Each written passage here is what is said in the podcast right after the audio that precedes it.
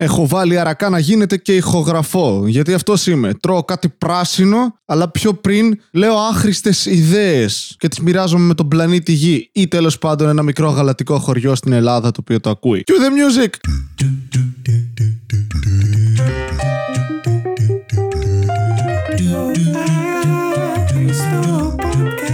Βασίλη Κατερίνη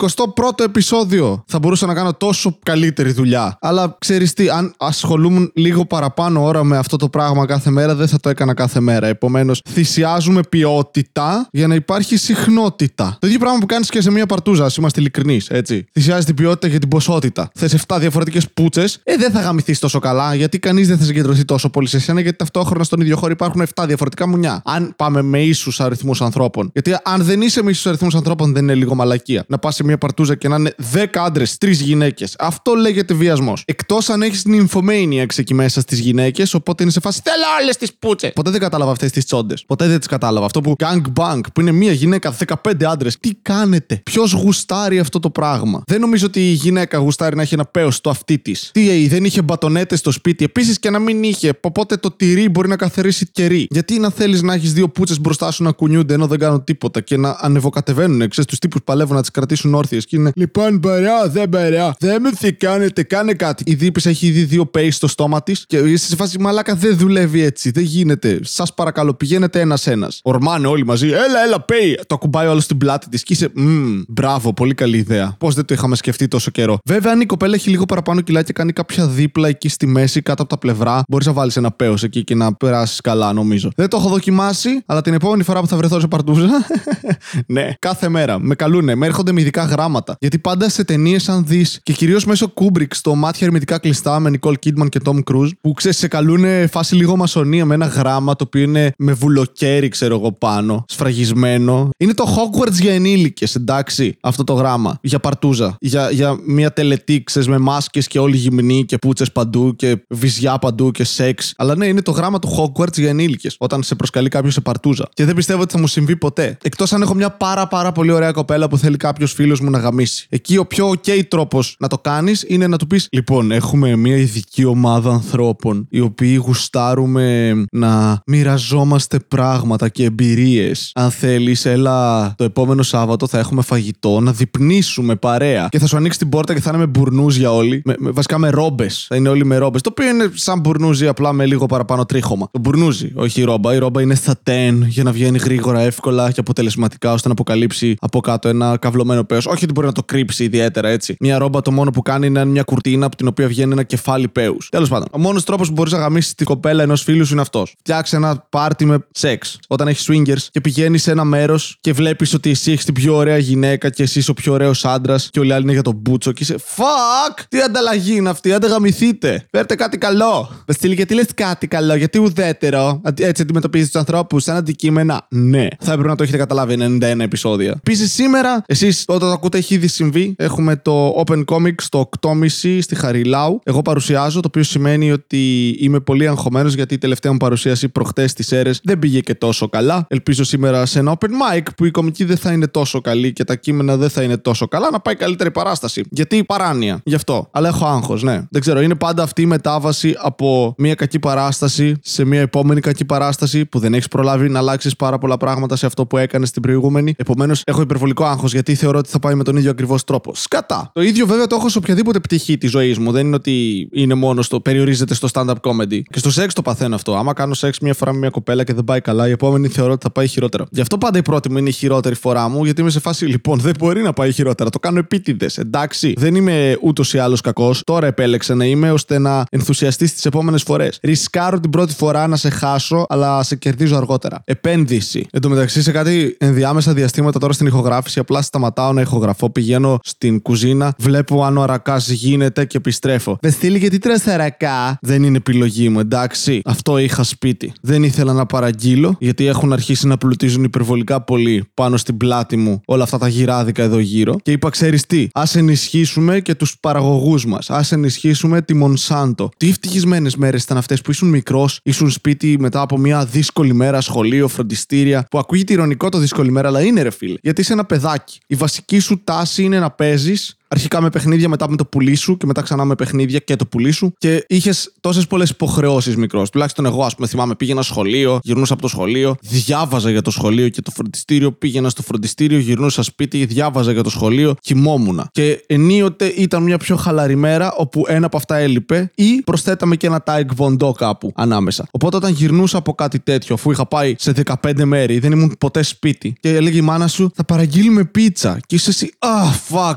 yes. Α, ναι. That's better than sex. Κυρίως επειδή δεν είχα κάνει ακόμα. Ο παππούς μου περίμενε να οριμάσω. Εκείνες οι μέρες ήταν υπέροχες και μου την έδινε γιατί ήμασταν μεγάλη οικογένεια και δεν παίρναμε αναλογικά τόσες πίτσες όσες θα έπρεπε. Παίρναμε πάντα δύο πίτσες. Δύο γίγας πίτσες. Ήμασταν 5 με 6 άτομα τότε. Εντάξει. Και οι δύο από αυτούς ήταν ενήλικες. Και ο τρίτος ήμουν εγώ που έτρωγα πάντα σαν ενήλικας, ειδικά αν το φαΐ μου άρεσε. Α πούμε, πίτσα, όλοι παίρνανε 2-3 κομμάτια. Και εγώ ήμουν, Ε, γαμηθείτε, εγώ θέλω 7 κομμάτια, 8 κομμάτια. Μόνος μου τρώω μία πίτσα ολόκληρη. Γιατί όταν είμαστε όλοι μαζί πρέπει να φάω λιγότερο. Και ποτέ, πάντα, πάντα περίμενα κάποιος να φάει λιγότερο. Παρακαλούσε τη μάνα μου να πάρει πίτσες οι οποίες δεν αρέσουν στα αδέρφια μου. Σε φάση, «Πα- βάλε ατζούγες, βάλε ανανά, βάλε παγωτό πάνω, βάλε μερέντα, βάλε καρπούζι με φέτα. Όχι, αυτό τους αρέσει, γάματο. Και παίρναμε πάντα τις χειρότερες πίτσες, μαλάκα. Δηλαδή, θυμάμαι για πάρα πολλά χρόνια. Μου άρεσε να τρώω μαργαρίτα πίτσα. Τι σου αρέσει να τρως; Ντομάτα κασέρι ψωμί. Έκανε τόστ, χωρίς τίποτα. Δηλαδή, αυτό ήταν η πίτσα που τρώγαμε. Ήταν μισή μαργαρίτα, μισή special. Και μετά είχε και άλλη μία που ήταν κάτι άλλο, μισή ε, ελληνική, ξέρεις, Greek αυτό που βάζουν πάνω φέτα και καλά. Σιγά μην είναι φέτα αυτό. Μυζήθρα με αλάτι, έξτρα θα είναι. Αλλά να επιστρέψουμε στο προηγούμενο θέμα, μου άρεσε λίγο. Ότι όταν είσαι παιδάκι έχεις άπειρες υποχρεώσεις. Σκατά. Και μετά η μάνα μου μου πετάει όταν μεγαλώνω, ε, το σπίτι σου δεν είναι ξενοδοχείο, να έρχεσαι και να φεύγεις. Και με... Όταν ήμουν μικρός ήταν ξενοδοχείο, ξεκάθαρα. Έλειπα 6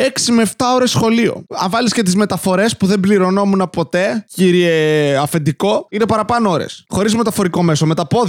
Εντάξει, το σχολείο ήταν δίπλα, αλλά δεν σου και πάλι. Μετά έπρεπε να έρθω σπίτι, να κάτσω μία ώρα, δύο, να πάω σε ένα φροντιστήριο, να γυρίσω σπίτι, να αλλάξω, να πάω τα εκβοντό, να επιστρέψω σπίτι, να διαβάσω, να κοιμηθώ. Είναι ξενοδοχείο. Ξεκάθαρα, έρχομαι για να φάω και να χέσω και να κάνω ντουζ. Είναι ξενοδοχείο. Οπότε όταν μεγαλώνω και μου πετάει η μάνα μου, δεν είναι ξενοδοχείο. Α, τώρα που περνάω καλά δεν είναι ξενοδοχείο. Α, τώρα που διαβάζω λίγο λιγότερο, δεν έχω 100.000 υποχρεωτικές ασχολίες. Τώρα ξαφνικά το σπίτι είναι σπίτι. Πρέπει να μένω μέσα. Ρε δεν γαμιέστε. Τι είναι αυτό; Τα καλύτερα μου χρόνια άφησε εδώ μέσα, την παιδική μου ηλικία. Πάτε καλά. Που είσαι μικρός, βγαίνεις Σαββατοκύριακα, όλη την ώρα έξω είσαι. Ναι, και τις προηγούμενες μέρες όλη η ώρα έξω είμαι. Αλλά επειδή είναι αγγλικά και επειδή πληρώνεις αυτές τις ασχολίες, πρέπει να είμαι έξω. Ωραία, πλήρωσέ με και όταν βγαίνω έξω, δώσε μου παραπάνω χαρτζιλίκι. Μια αύξηση, παρακαλώ να βγω να παίξω κρυφτό. Για μένα το κάνω, για εσάς το κάνω. Να μην σας ενοχλώ μέσα στο σπίτι σας. Δεν βρωμίζω τίποτα όσο λείπω. Δεν βέβαια όταν επιστρέφω είμαι γεμάτος λάσπες, πίσα και αίματα. Αλλά ναι, τότε βρωμίζω. Αλλά βάλτε με να μένω σε μια αποθήκη απ' έξω. Το οποίο ήταν μια φαντασίωσή μου όταν ήμουν μικρός. Να μένω σε ένα σπίτι έξω από το σπίτι. Είχαμε μια αποθήκη και ένα μικρό δωματιάκι που επίσης ήταν αποθήκη, αλλά για κάποιο λόγο όχι ενωμένη με την άλλη αποθήκη. Μία ήταν η καθαρή αποθήκη θεωρητικά και άλλη ήταν η αποθήκη για τα εργαλεία και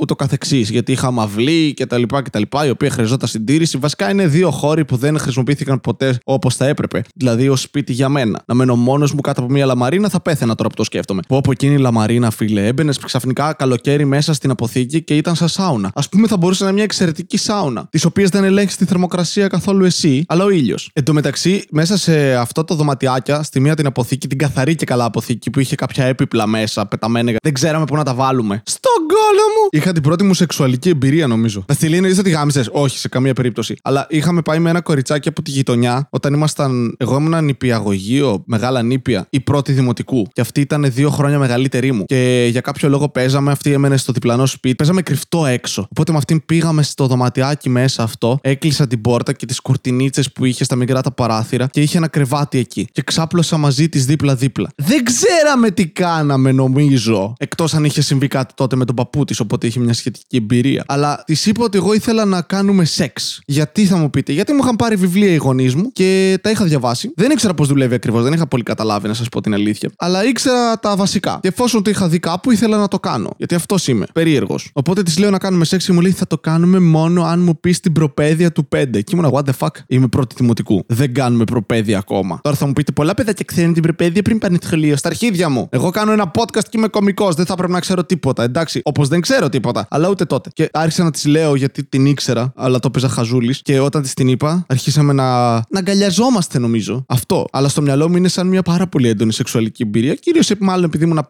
4-5 ετών. Από τότε γάμα, παιδιά. Ε, εντάξει, να σου πω κάτι. Εραστής. Φαίνεσαι από μικρός όταν είσαι. Τι να κάνουμε. Ικανοποιώ κοριτσάκια από το 1998.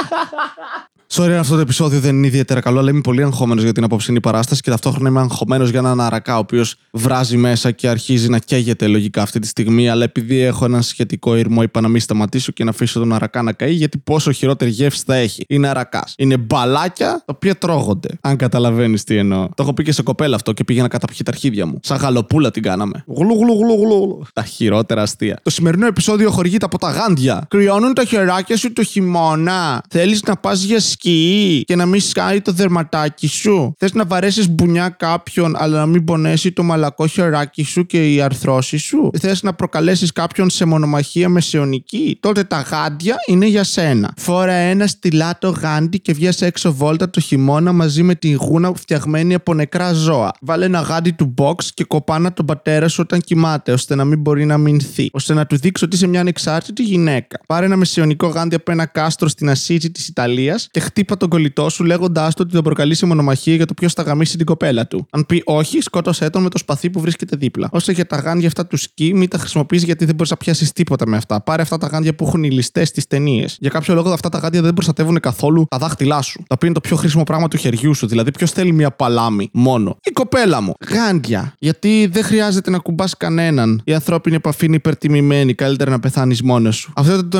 91ο επεισόδιο του άχρηστου podcast. Εγώ παραμένω Βασίλης Κατέρης. Ξέρω ότι στο χορηγό μας ξεχάσαμε να αναφέρουμε τα γάντια αυτά τα πλαστικά που χρησιμοποιεί για να καθαρίζεις πράγματα ή αυτά που έχουν οι γιατροί. Τα λατέξ που μετά τα βγάζεις και το χέρι σου έχει αυτή την αίσθηση λες και έχεις βάλει πούδρα για να τον παίξεις. Οπότε το εκμεταλλεύεσαι και μετά τον παίζεις. Αλλά ξέρετε, δεν είναι ιδιαίτερα καλό να αναφέρεις αυνανισμό κατά τη διάρκεια ενός χορηγού. Έτσι μας έχουν ενημερώσει δηλαδή. Αλλιώς θα μας μειώσουν τα χρήματα που μας δίνουν για να τους προωθούμε. Καταλαβαίνετε, μωρέ, πρέπει να ζήσουμε κι εμείς κάπως. Και το άχρηστο podcast είναι όχι ο τρόπος για να ζήσω. Λοιπόν, ευχαριστώ πάρα πολύ που ακούτε αυτό το επεισόδιο όπως και τα προηγούμενα, όπως και τα επόμενα. Όποιος κάτσει και τα ακούσει, για κάποιο λόγο το κοινό μειώνεται σταδιακά. Δεν πειράζει. Αυτό είναι. Ε, φυσική επιλογή. Κάποιοι πεθαίνετε ακούγοντάς το, κάποιοι. Έτσι λέω τουλάχιστον. Κάποιοι άλλοι βαριέστε και δεν το ακούτε. Έχετε ζωές. Το καταλαβαίνω. Δεν θέλουμε εδώ ανθρώπους με ζωές. Θέλουμε ανθρώπους ελαττωματικούς. Αυτούς που έδιωξε η κοινωνία, που τους έχει πετάξει στην άκρη και τους έκανε προγραμματιστές υπολογιστών ή άστεγους και αγάμητου. Αυτούς θέλουμε να, εδώ πέρα. Εντάξει, σαν κοινό. Όπως και εγώ. Σύντομα θα είμαι κάτι από αυτά. Σίγουρα όχι προγραμματιστής υπολογιστών.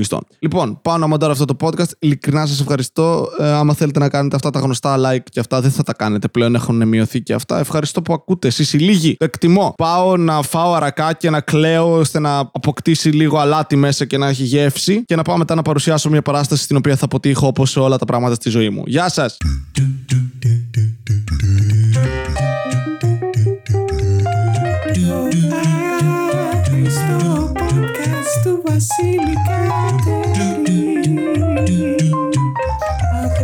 Βασίλη Κατέρη. Άχρηστο podcast.